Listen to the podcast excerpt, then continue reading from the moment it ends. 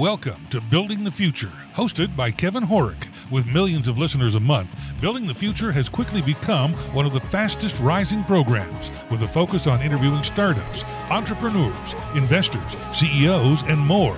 The radio and TV show airs in 15 markets across the globe, including Silicon Valley. For full showtimes, past episodes, or to sponsor the show, please visit buildingthefutureshow.com.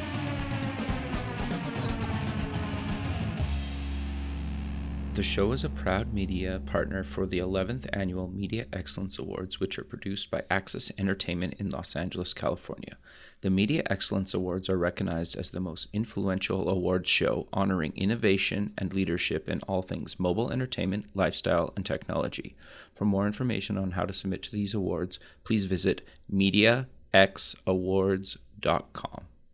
Welcome back to the show. Today we have Michael P. O'Rourke. He's the co founder and CEO at Pocket Network. Michael, welcome to the show. Thanks, Kevin. It's it's great to be here. Uh, thanks for thanks for having me.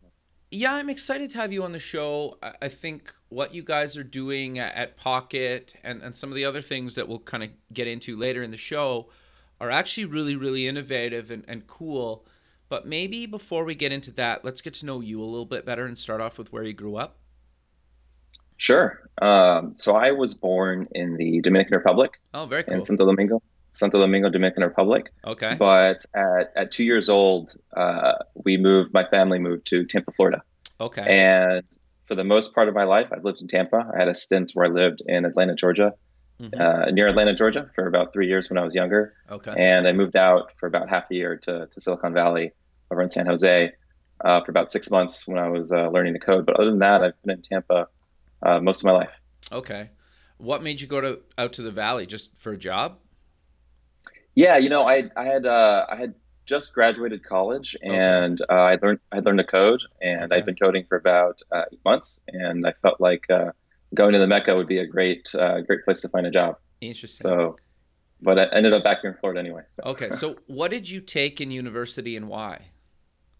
Yeah, so uh, university is, was an interesting um, uh, process for me. I went in originally studying business. Okay. And um, I actually ended up failing out of school after my first two years, and uh, okay. mainly because I played a lot of video games and uh, a lot of World of Warcraft. It happens. actually, and and uh, I came back and I started studying uh, international studies.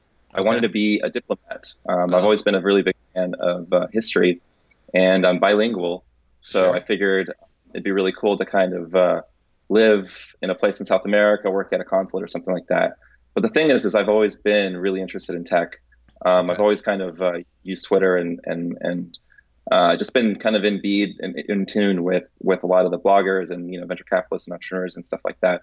And you know, even from my first year of college, I'd started, I, I tried to start some businesses and things like that. So I've kind of always had that bug. Interesting. And about uh, a semester, two semesters before I graduated, um, Apple released a new programming language called Swift. Sure. Yeah. And I had tried to learn to code a bunch of times okay. before that, but by, by, yourself, or or did you take some classes for that?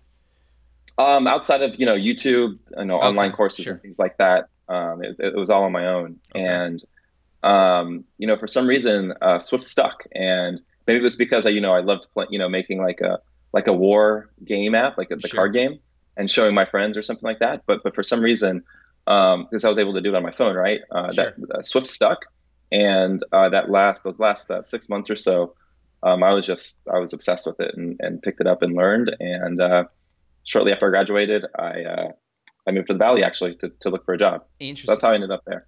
Very cool. So I, I think like just to kind of step back for a second. Um, Swift, I think, is a really good language for a lot of people to learn to code whether they're a fan of kind of iOS or not, I think a lot of people are, but even if you're not a fan of iOS, just being able to get something like the language is is pretty like it's it's a modern language that was created by Apple not that long ago. So some of the more like languages that have been around for decades can be a lot harder to learn. So I think just for people listening, like if they're looking to learn to program, I think like Swift is one of the languages I think that seems to make sense to a lot of people, especially when they're first learning to code.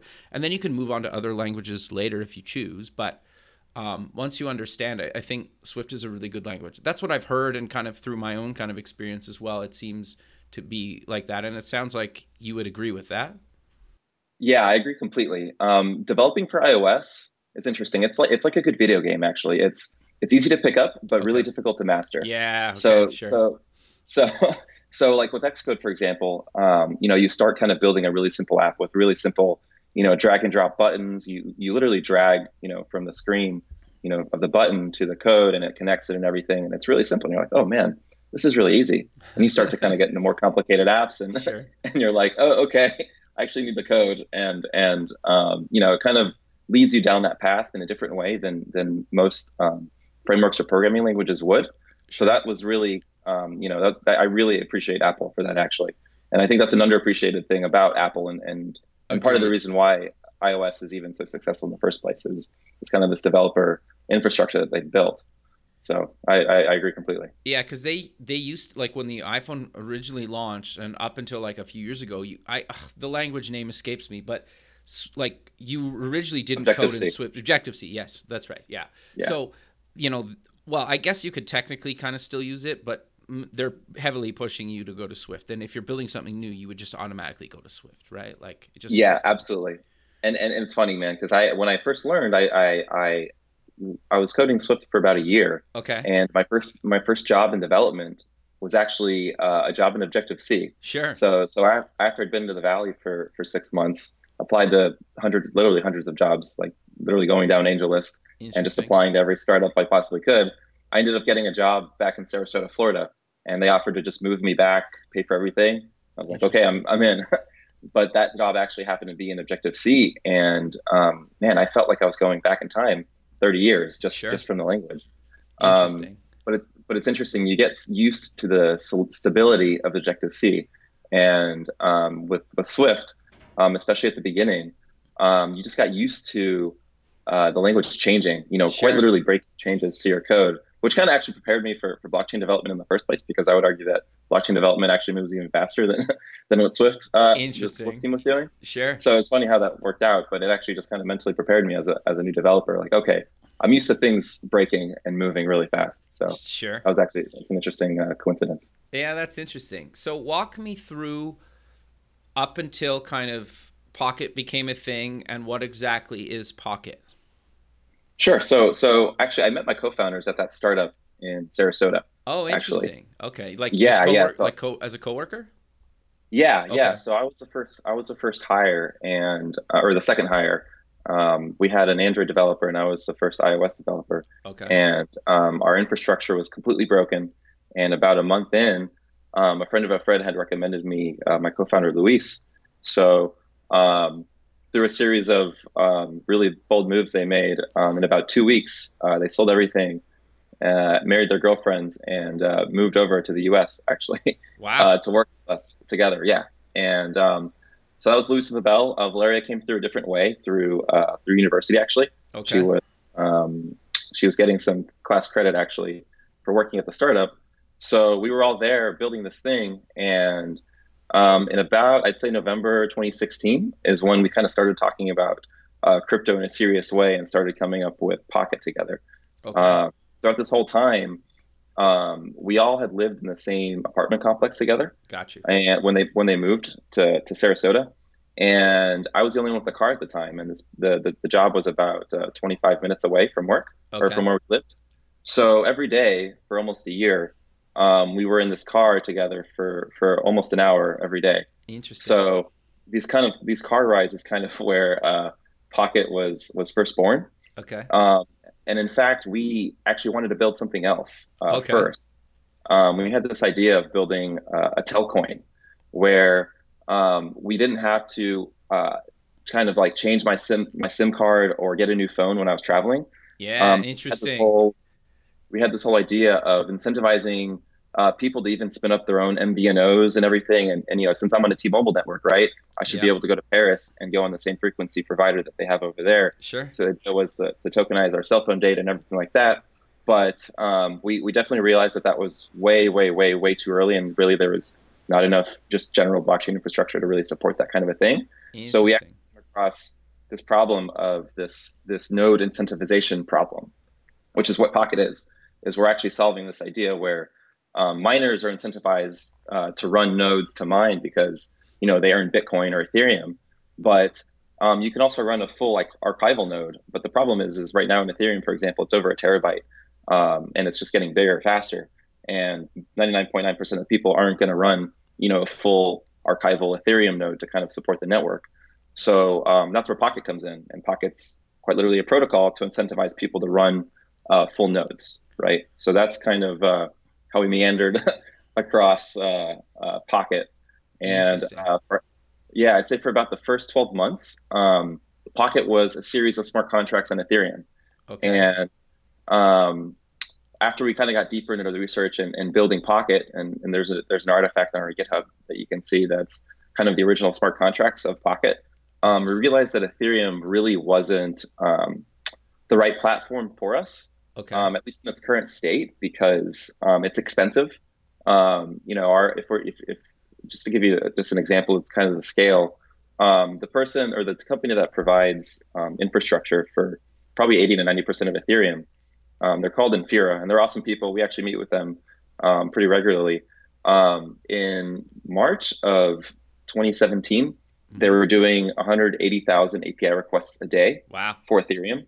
Um, today, they're doing over 10 billion. Yeah. API requests. Exactly. Yeah. Interesting. So, so, so if you're doing all these API requests and writing to the Ethereum blockchain, you know, even if it's you know every 15 seconds, right? Yeah. Um, you know, you're batching them and everything. That gets really expensive really quickly. So um, kind of building your own blockchain. And in fact, we kind of went through a meandering route to, to kind of building our own blockchain too, because there's a whole bunch of scaling solutions that we looked at on Ethereum first, um, including state channels and uh, this really cool solution called Plasma. And Plasma was interesting for us because um, it kind of opened up an entire design space for us. Okay. Uh, when we were building the blockchain, or when we were first kind of you know initially planning it, and um, we actually ended up just kind of specking out our own blockchain as a Plasma chain. And um, we were like, well, why should we even be a plasma chain? Let's just move it off and kind of make it make it its own standalone thing uh, through a you know whole series of, of technical reasons. But um, but yeah, that's kind of how we ended up kind of going to, to Pocket being its own blockchain because um, because you can kind of build the methods and, and everything kind of closer to the metal, if you will. Sure. Um, everything is significantly cheaper um, for, for everyone involved, and and it really increases the, the success of of of the the infrastructure just generally, right? So that's kind of how we got there. Interesting. Okay, so I I, I want to dive a little bit deeper into Pocket, but I want to also kind of step back for a second and and talk about like obviously there's a bunch of developers that listen to the show and probably understand everything you've just said and then there's going to be non-developers that listen to the show do you maybe want to give a bit of a high level kind of overview that's maybe a little bit less technical on on kind of what you do. So maybe if somebody's listening, they could go to their developer and say, "Hey, you guys should just check this out, and maybe we can implement this." Yeah. So I mean, at its core, we just try to make it really easy for developers to build DApps. Okay. Right. So, um, like for example, if you're using um, uh, an app that communicates directly with Ethereum, right? So that's the whole mm-hmm. beauty of the blockchain, right? Is is you don't have to have like a a, a, a traditional server or anything like that, right? Um, and the problem is, is, is the tools um, that most developers would use, you know, for Swift, for example, for iOS, yeah. um, are not nearly as matured.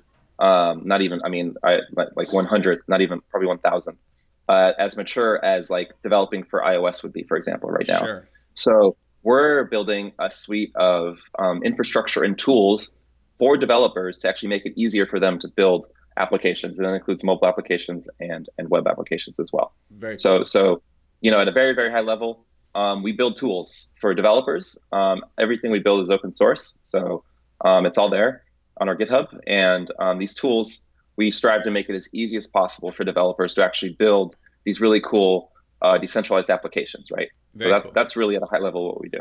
Yeah. Okay. No, I just wanted to make sure, just so people are clear of that. So for developers, how do they kind of get started um, with actually using Pocket? Yeah, so right now we actually just started building the blockchain itself. Um, okay. So the actual kind of like core client. Okay. Um, but right now uh, we've actually built. Uh, before that, we've built a bunch of um, of those tools, right? Sure. So if you want to um, be your own kind of infrastructure provider for Ethereum, so so you, you know you see the growth that um, that Infura, this company called Infura had from 180,000 to 10 billion, yeah. um, you could spin up your own version of Infura and kind of as an infrastructure provider. So if, let's say you're a, you know, you're, you're someone who works at Amazon Web Services or Netflix okay. or Google or any of these places who, um, uh, you know, are really good at infrastructure. Um, you could right. go and actually um, spin one of these uh, nodes up for Ethereum and we're actually working with a couple of blockchains now to spin uh, to, to, to have those same kind of plugins for those other blockchains um, and actually be a provider for, for ethereum and these other blockchains right sure. um, so that's one side of, of the thing if you're if you're an infrastructure expert and you're good at you know configuring things or you know, running your own local servers um, that's one way to get started um, if you're an, an, ios developer or an android developer for example yeah um, the other way is to um, build a dApp that's for for ios or android right okay. so um, we built this um, app called Banana Quest as kind of an example for okay. developers to uh, to see, um, you know, to kind of inspire and to kind of show people how it is that you can um, use Pocket. But really, it's just um, one line of code um, in your iOS or Android project from from CocoaPods, and all of a sudden it opens up the entire API or the entire set of, of tools that Pocket provides. So, for example, if you want to create a wallet, it's it's literally one line of code wow. in Swift wow. to create a wallet, right? Very so cool. that's kind of what we're striving to do is make it really easy for developers um, to kind of focus on the app itself or the game or whatever it is, and kind of leave um, the complicated blockchain stuff um, uh, to the to the SDK itself, right? So, right. So that's kind of what we've built, right? So, um, yeah, you could just play around with with the SDK and the Ethereum plugin, and um, I definitely recommend taking a look at Banana Quest. That's also open on our on our on our on our GitHub as well. Sure. So I, I want to dive a bit deeper into what Banana Quest is because it, it's a pretty cool little idea that you guys kind of built. So, what exactly is it, and, and why did you guys kind of build it? Yeah, so um, Banana Quest was born at uh, the ETH Buenos Aires hackathon um, about okay. two months ago, or wow. two and a half months ago, I think. Or yeah, close, maybe two and a half, three months ago. And um, we were just trying to come up with a cool idea to build using the Pocket tools. So it's like, you know, I have uh, an easy way to um, interact with the infrastructure, and I have an easy way to run the infrastructure. So we're like, okay, what's a cool thing we can build? Um, and we came up with this idea called Banana Quest, and okay. we feel like Banana Quest really highlights um, the strength of cryptocurrencies in general, okay. Um, and why they're important. Um, because really, I mean, really, what what what really is what makes crypto so amazing is that you have um, this idea of digital ownership, right? So Bitcoin is kind of the first application of the first blockchain where you know, there's a finite number of bitcoins and all these things, right? Yeah. So um, we decided to kind of show that concept off, um, building on Ethereum with a set of smart contracts that we also wrote. But generally speaking, what Banana Quest is is kind of like a mix between uh, Pokemon Go and geocaching. Okay. So um, with geocaching, uh, you basically just go on the website. It's actually a public thing. You can go on any on, on the geocaching website if you Google it, and you just get a series of coordinates. And for example, there could be um, like a trash can behind a bank that some object, physical object is that you then you pick it up, you sign it, you kind of prove that you found it, and you set it back exactly where it was. So it's kind of geocaching, right? Right. And um, Pokemon Go is just you know you're finding these augmented reality Pokemon through through the game and everything. So we kind of mix that where um, there's two kind of ways to play the game. You can be a quest creator, so okay. you can create these these quests. Okay. And um, what's cool about the app is that it's talking directly to Ethereum. So all the data, um, there's no actual traditional database. Everything is actually on a smart contract and being read and written to a smart contract, which is really cool. And um, you can create a quest and you would have a hint, a quest name. And uh, the cool part is you can say, how many Banano tokens do you want uh, this quest to have? Okay. So for example, if I create a really hard quest, let's say, or, you know, at the top of the Empire State Building and you have to get to the top of the Empire State Building and there's only one token reward, um, only the first person to, uh, to complete that quest would actually get the token reward, right? Got you. So it kind of shows the uh, the scarcity, right? And sure. it's kind of like um, this idea of digital scarcity, and um, it's this kind of interesting kind of a token, right? So it's there's this idea, this concept of non fungible tokens, which um, whereas Bitcoin is considered fungible, where every Bitcoin is worth exactly the same. Right. Um, non fungible is the opposite, right? So you know if you're comparing cows one cow might be 20 pounds high, uh, heavier than the other, so they're so they're different. And you can have that same concept in, in in cryptocurrency as well. So so each banana token is actually unique and can never be found again once once all of them have been rewarded. Interesting. And what's cool about this is that you kind of um, you start to see the real strength of crypto because uh, we have this set of smart contracts in Ethereum, but it actually allows anyone else to actually interact with it and kind of create their own game on top of it. Okay. Um, and to give you an example, for example, there's this uh, really kind of the first kind of explosion in this concept was um, an app called CryptoKitties. Yeah. Um, this was um, this blew up sometime last year, and uh, a few months later, um, and it was a very simple game where you where you just um, breed cats. Um, you know, and it's it's just a very simple game. Um, someone else built a game built a game called um, Hyper Dragons, okay. and um, you can create these Hyper Dragons. And if you feed your CryptoKitty token to the Hyper Dragon, it actually gets more powers. Interesting. so um, you That's can, cool. and, and, and and CryptoKitties had no say in it. They had nothing to, you know, it's just, hey, we like CryptoKitties. Let's make a fun game using CryptoKitties with with Hyper Dragons, right? Sure. So that same concept applies to to Banana Quest, right? So someone could create a quest where, you know, or create a game where you need, you know, a Banana token, a CryptoKitty, and a Hyper Dragon to do some other thing, right? Sure. So, um, and it just kind of builds on itself, right? So um, it's really fun and interesting, and, and it just kind of shows really the power of cryptocurrency sure. um, and, and the chain to, to people. And um, in a really, you know, also it kind of shows how how easy it is to build an app uh, like that with our with our tools. Interesting. No, I, I, think it, it's quite quite fascinating, kind of what you guys are doing in the space, right? Because I, I think, at least in, in my experience, and you can tell me your thoughts on this, is s- some of this stuff gets so complicated so fast that you almost don't know where to start, right? Yeah, yeah, that's that's very true. And, and so, Um, what the tools you guys are building allow people to kind of get started almost instantly, right? Yeah, correct. So so it's you know one line of code of CocoaPods, and you can quite literally just get started experimenting with it, right? Um, and that's that's really kind of the, the fun thing about it. Sure. So, how do you guys monetize Pocket?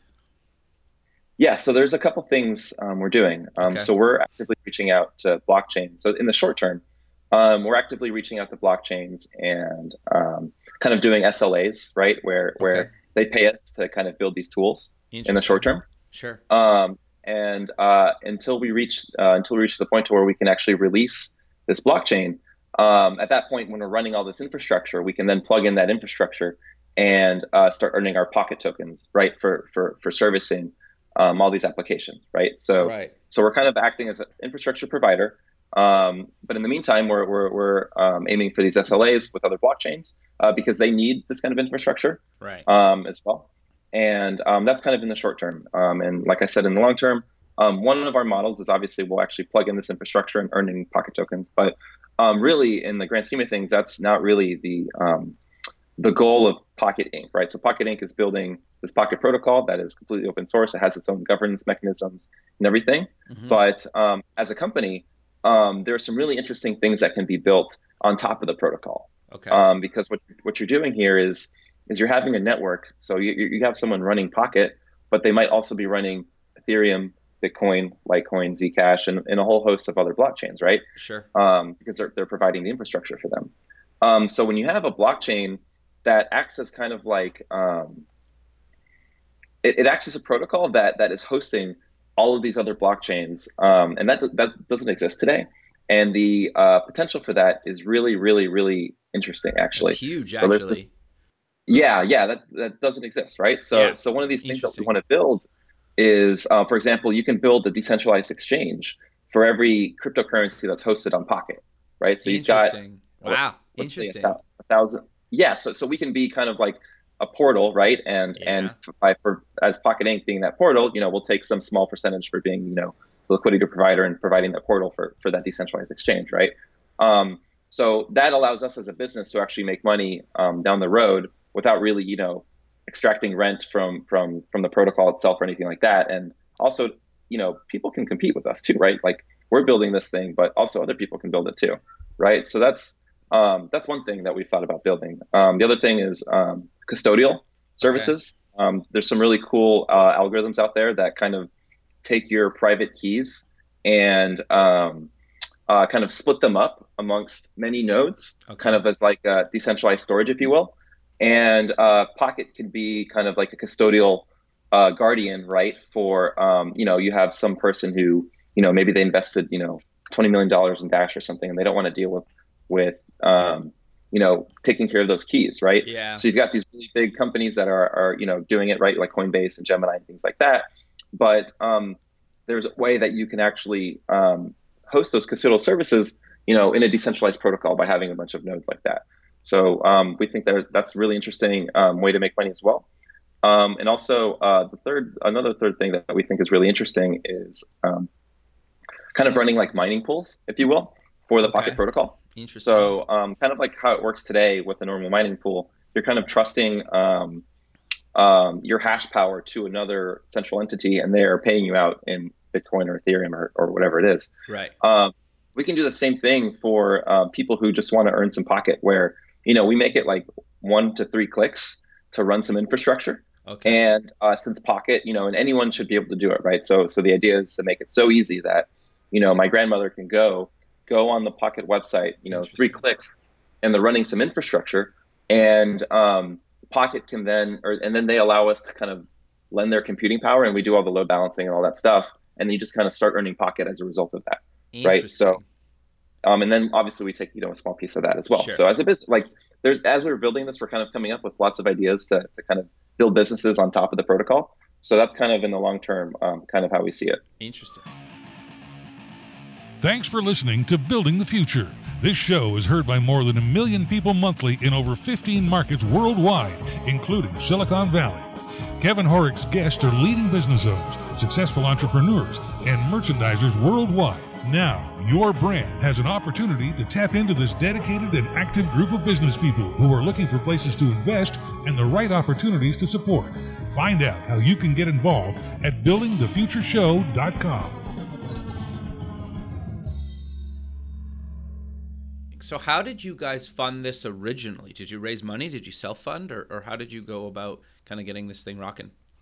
Yeah, so um, I got into Bitcoin in 2013. Okay. Um, before it wasn't before and that and, and back then it wasn't blockchain, it wasn't crypto, it was it was just Bitcoin, Yeah. right? So Totally. um, I bought my first Bitcoin in in about uh, I don't know sometime in late 2013. Um, I want to say August, September, August, or something like that. Very early. and um and that um you know i i held my bitcoin. Actually it's a funny story. Every you know you can probably talk to anyone in the space who's had this kind of a story. Sure. um actually when i moved to uh, san jose i had about um, something like 25 or 30 bitcoin or something like that. Okay. and um, i ended up selling it all to live in san jose. While i was looking for it so so i actually didn't get kind of like my lucky break then. Um, what actually happened is when we started talking about pocket um, i started really looking into um, ethereum development Okay. and um, that was shortly after the DAO. Um, so the price of Ethereum was under 10 bucks at that time. right. And when I started writing the smart contracts for Ethereum, I was like, oh my gosh, this is the future. so I took everything I had and actually just put it in Ethereum, and I kind of got lucky with that kind of next run up that happened. And um, as a result, I was able to quit my job in uh, the May of next year. wow. So uh, I had self-funded Pocket um, up until about uh, January of, of 2018, okay. and that's when we got some initial seed funding. Actually, so we'd raised about um, $350,000 Wow. Congrats, in, in seed great. funding up until now. So, so yeah, that's Very kind of uh, how we uh, how we've been funded up until now, and and we're just we're just going on building, and um, yeah, the team has grown from just four of us now to about 14 people, which has been really uh, which has been really cool. Um, some people in the part time or full time capacity, but um, but yeah, it's been it's been it's been a ride, that's for sure. Mhm. Very cool, man. And and you guys did like a retreat recently, didn't you? We did, we did. Um, that was really fun. We uh, so that since the team had grown from from you know four people to 13 people or 14 people, Yeah. uh, no one had really worked together, right? So half of the team is in Dominican Republic. Got got you. our, our my co-founder Valeria, she's in Colombia, Okay. and the rest of us are are here in Tampa.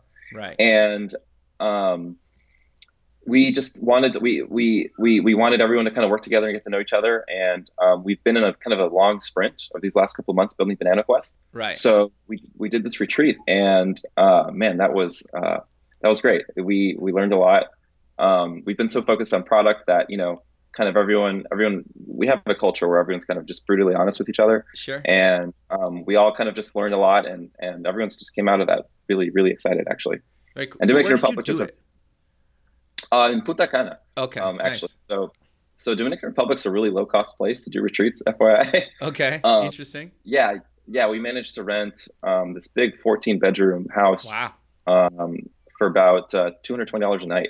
Oh wow. For about four nights. That's insane. So, so we all like insanely we all, cheap. Yeah, yeah. So we all fit there, and and man, it was it was really great to have four nights there. Um, and at least from Florida, it's pretty cheap to fly there. So sure. Um, um, we we just made that work, and it was a really great, um, just kind of bonding time and, and having everyone kind of get really excited about working together. Sure. So, so, did you guys actually code, or it was just kind of a little bit of coding, hanging out, getting to know each other, kind of, or or how did it kind of go? So we definitely had some key deliverables that we wanted to okay. uh, that we wanted to get done. Um, a lot of it had to do with the protocol. Um, those us founders um, really wanted to just get kind of everyone's feedback on how we've been running the company up until now. So um, we did kind of like a postmortem, so everyone was just brutally honest about that. And then um, one of the key things we wanted to do was was kind of um, focus on the next steps for the protocol. So we've almost been ready.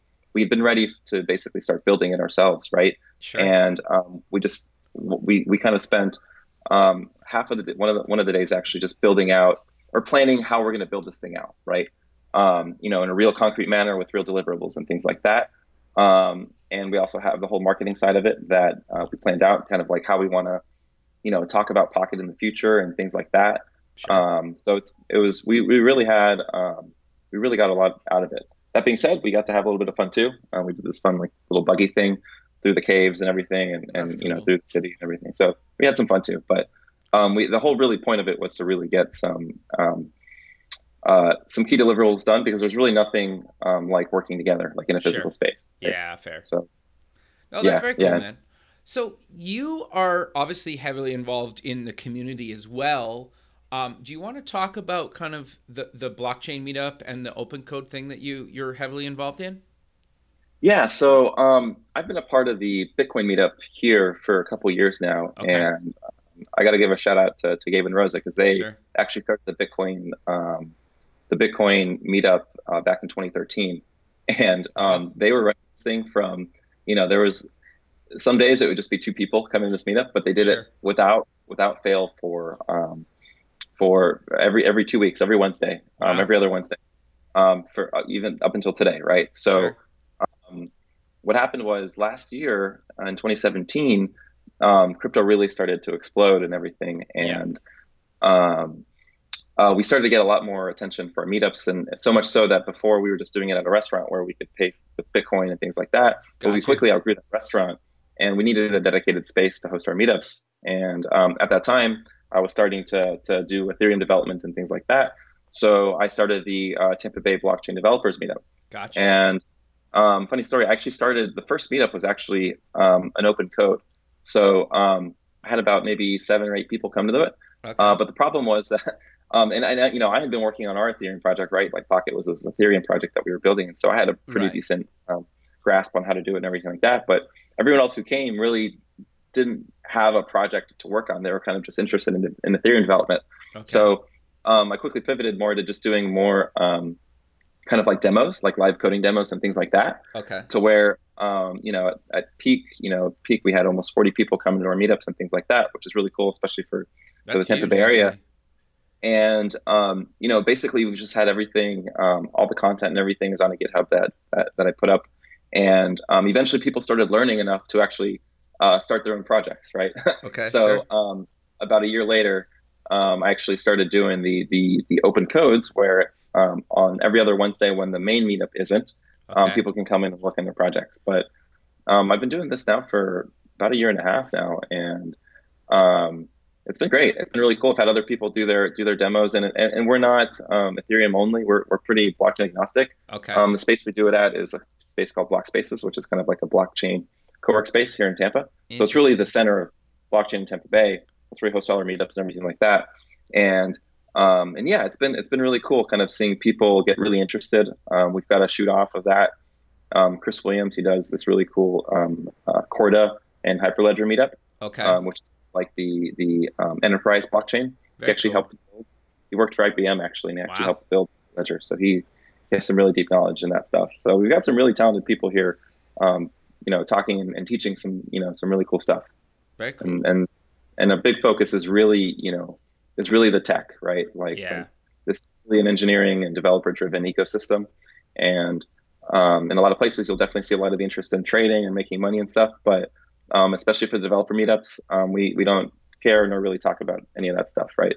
Really, the sure. focus is is teaching people the technology and and you know trying to spreading the knowledge of, of, of the technology itself. Sure, and I think helping them get started, right? At the end of the day.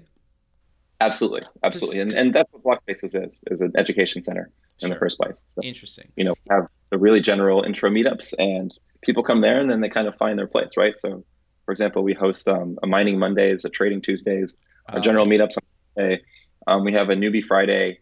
Um, so it's it's really um, people come to the general meetups and then kind of split into what their interests are after that. Very cool. Sure. Well, I, I think too, even just like sometimes getting your development environment, like you'll get like 90% of the way there and you'll make like one little mistake and one tiny thing doesn't work, but you can't get the whole thing running because like one little error, right? And it just like come to you guys and be like, okay, I'm running this problem. Cause you can spend hours on um, you know, Stack Overflow or, or in Google kind of searching around. And sometimes you find the answer right away. Sometimes it takes you hours. And I don't know about you, but me sometimes just cutting and pasting um, commands in the terminal can get kind of scary because you're like, what am I allowing people to do? Right? yeah. yeah, and we definitely help with that because you know I, I, know when I was learning, I was just banging my head against the keyboard yeah. for you know, you know, you have to take a break and come back and everything, and um, yeah, we try to be a space where, where people can come and, and kind of get past that quicker, right? And, and obviously, and, and learn too. Very cool. So I'm curious to get your thoughts on the whole blockchain space because I've, I've been in software for a couple decades now, more on the design side. I'm a terrible developer. Um, I, I can code, but not great. Um, but from like the security side of the blockchain side, like, do you think it's ever going to be hackable? Or what are your thoughts um, on the um, security side of that? Uh, so, so that's interesting. That's an interesting question. Um, I think right now um, we're kind of in a place where, kind of like in the 1700s, 1800s, people would be robbing banks, right? Mm-hmm. But the kind of the strength of the dollar was still, you know, the dollar. Yeah. Um, and and people are experimenting with different blockchains, right? So, sure. um, Bitcoin um, is the biggest honeypot in the world, and yeah. it hasn't been hacked. Um, Ethereum um, has enough hashing power to where you know it, it can't be it can't be broken and they're doing some transitions and things like that. But um, there are definitely blockchains that can be hacked and will be hacked right? Sure. So okay. um, what's great about the space is is because of the open source nature yeah. um, you know and this is going back to my my my international studies and history background you know we've really only tried you know a handful of, of monetary experiments or economic experiments at any one time right we're sure. only really only experimenting one at you know one at a time, right? Like so we're in a we're in this you know capitalism phase right now, but but what's really cool is that each one of these blockchains is its own individual economic experiment, yeah, right? And some of them are going to work, some of them aren't. Um, some of them it's because you know all the Bitcoin miners can can change their hashing power to a smaller blockchain and kind of like overwhelm it, right?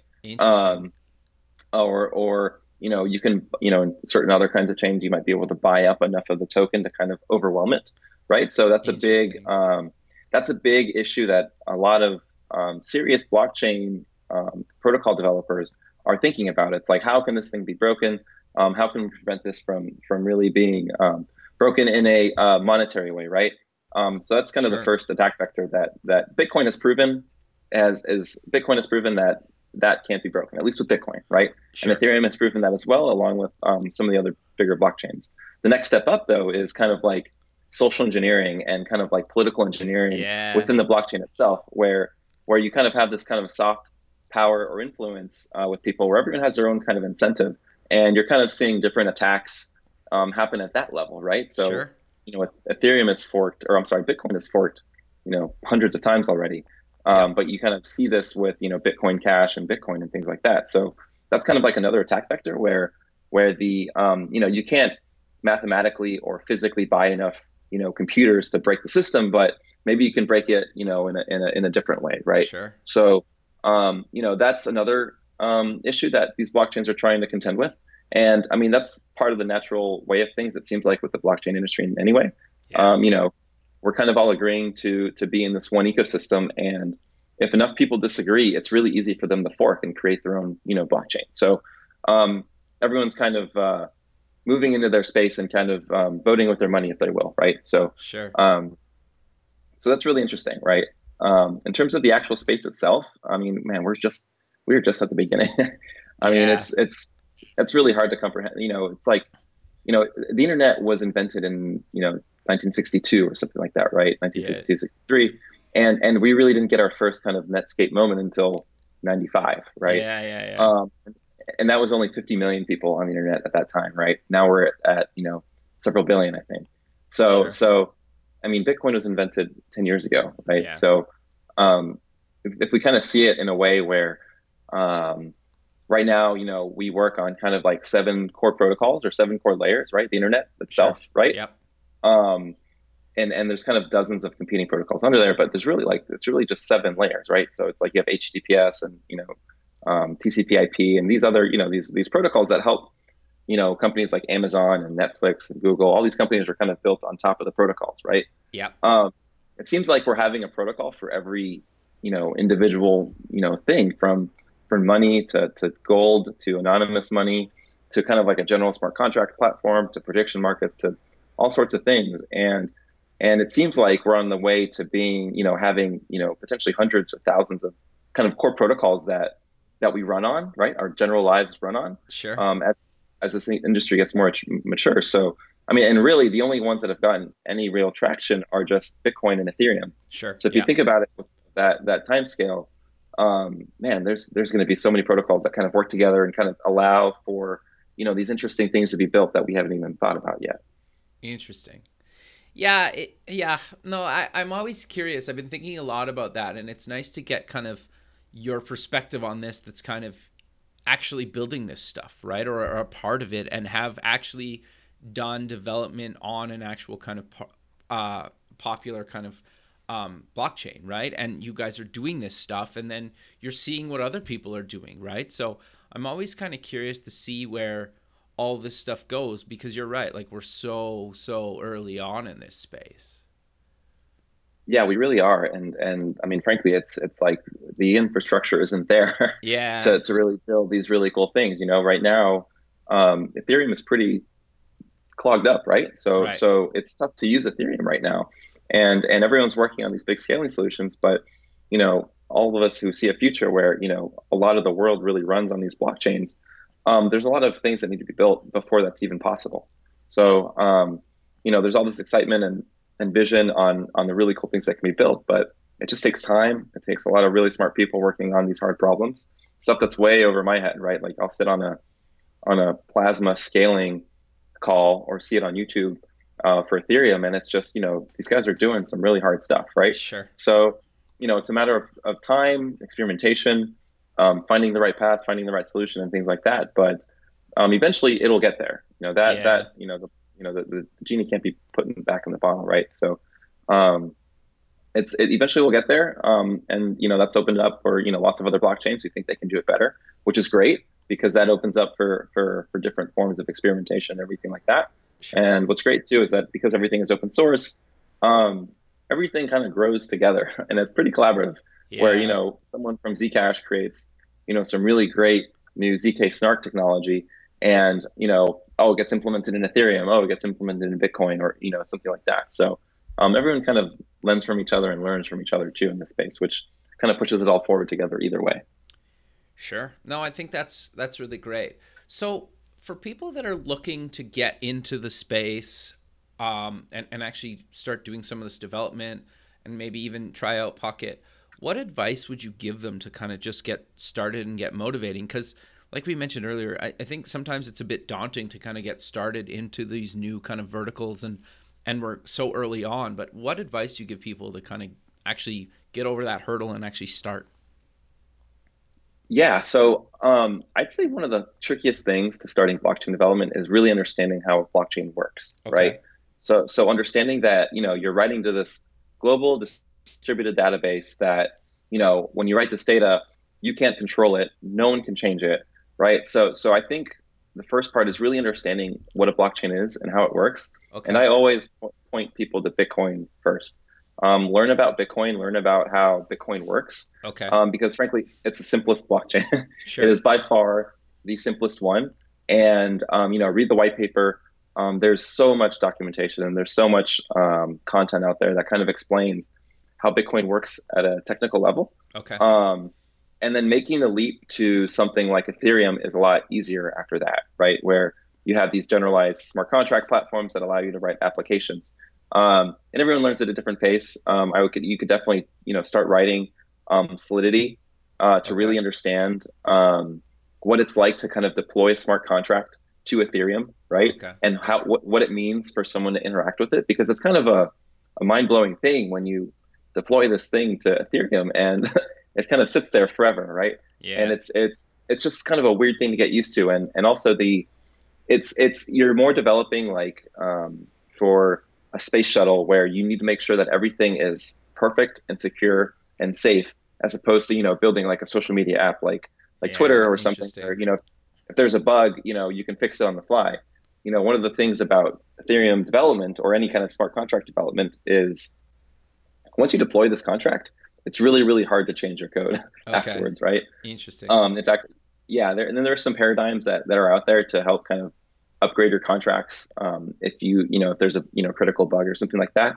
But it's taken um, three years for that to mature and people to kind of really figure that out, right? wow. So, um, you know, it's it's I, I would say if you're if you're if you're not super familiar with just blockchains in general first, Yeah. I'd say I'd say to just learn about Bitcoin and then learn about Ethereum because those are really the two um, major kind of paradigms, and it'll allow your your the way you think about these things and the framework in which you approach problems to kind of get accustomed to okay, this is how the consensus mechanism works. This is how you deploy the Solidity code. Oh, okay, I need the ABI to kind of work with the smart contract and et cetera, et cetera, right? So I, I, I, that's how kind of I would say you know um, to get started, right? Sure. Um, if you want to really dive deep into it, um, I definitely say look at Banano Quest um, and take a look at our SDKs because we're also communicating directly with Ethereum.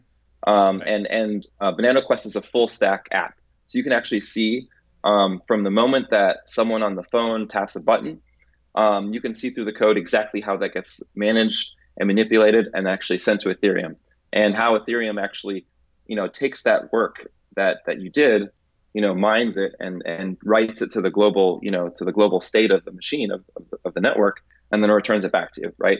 So so you know banano quest is a full you know it's a full stack app where you can see the full process of reading and writing to to ethereum or to a blockchain right? So um, that would be that's actually just a great kind of instructive just you know looking through the code and things like that right? Sure. and uh, and yeah there's so much there's what's great about the space is um, is there's the content is just it never stops. And and people are constantly learning. People are constantly posting really amazing things.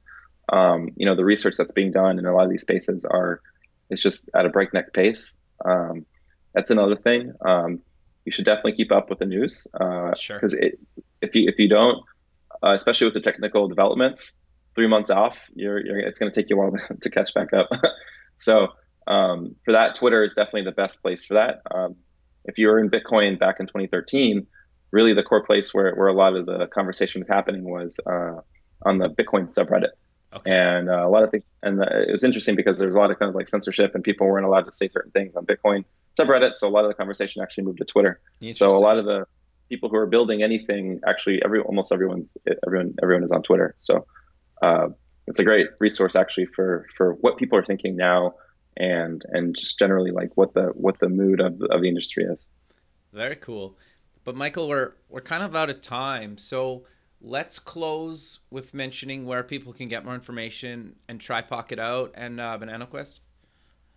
yeah so you can go to pocket's website um, that's p-o-k-t dot network Okay. and um, you can reach uh, all of our information through there. You can go directly to our GitHub. Um, it's github.com slash POKT dash network. Okay. And um, if you want to try out Banana Quest, um, you can go to bananoquest.com and sign up for the beta. Uh, we're actually preparing to send out beta invites next week, our Okay. first our first round of it. So um, it's been pretty fun. I've been putting bananas everywhere, and uh, awesome. actually we're going to do a uh, a Banano Quest bar crawl in, in in about a month Very over cool. at uh, over in St. Pete to kind of uh, launch the app and stuff. So we're pretty excited about that. That's very cool, and it's B A N A N O Q U E S T dot com. Correct, banana with an O. Yeah. So and then it's because we, we all we, we all speak Spanish and we're Latin. Ah, okay, Some- interesting. In, in some countries, um, the way you say banano or banana is banano, right, in Spanish. So um, it's kind of like a shout out to to to, to Latin group. That's actually. cool. That's cool. I didn't I didn't know that, but that's cool, man. That's great. Well, I really appreciate you taking the time out of your day to be on the show, and I look forward to keeping in touch with you and have a good rest of your day, man. Thank you, Kevin. I really enjoyed this. Thank you. Okay, bye. Bye. Thanks for listening. Please visit our website at buildingthefutureshow.com to join the free community, sign up for our newsletter, or to sponsor the show. The music is done by Electric Mantra. You can check him out at electricmantra.com and keep building the future.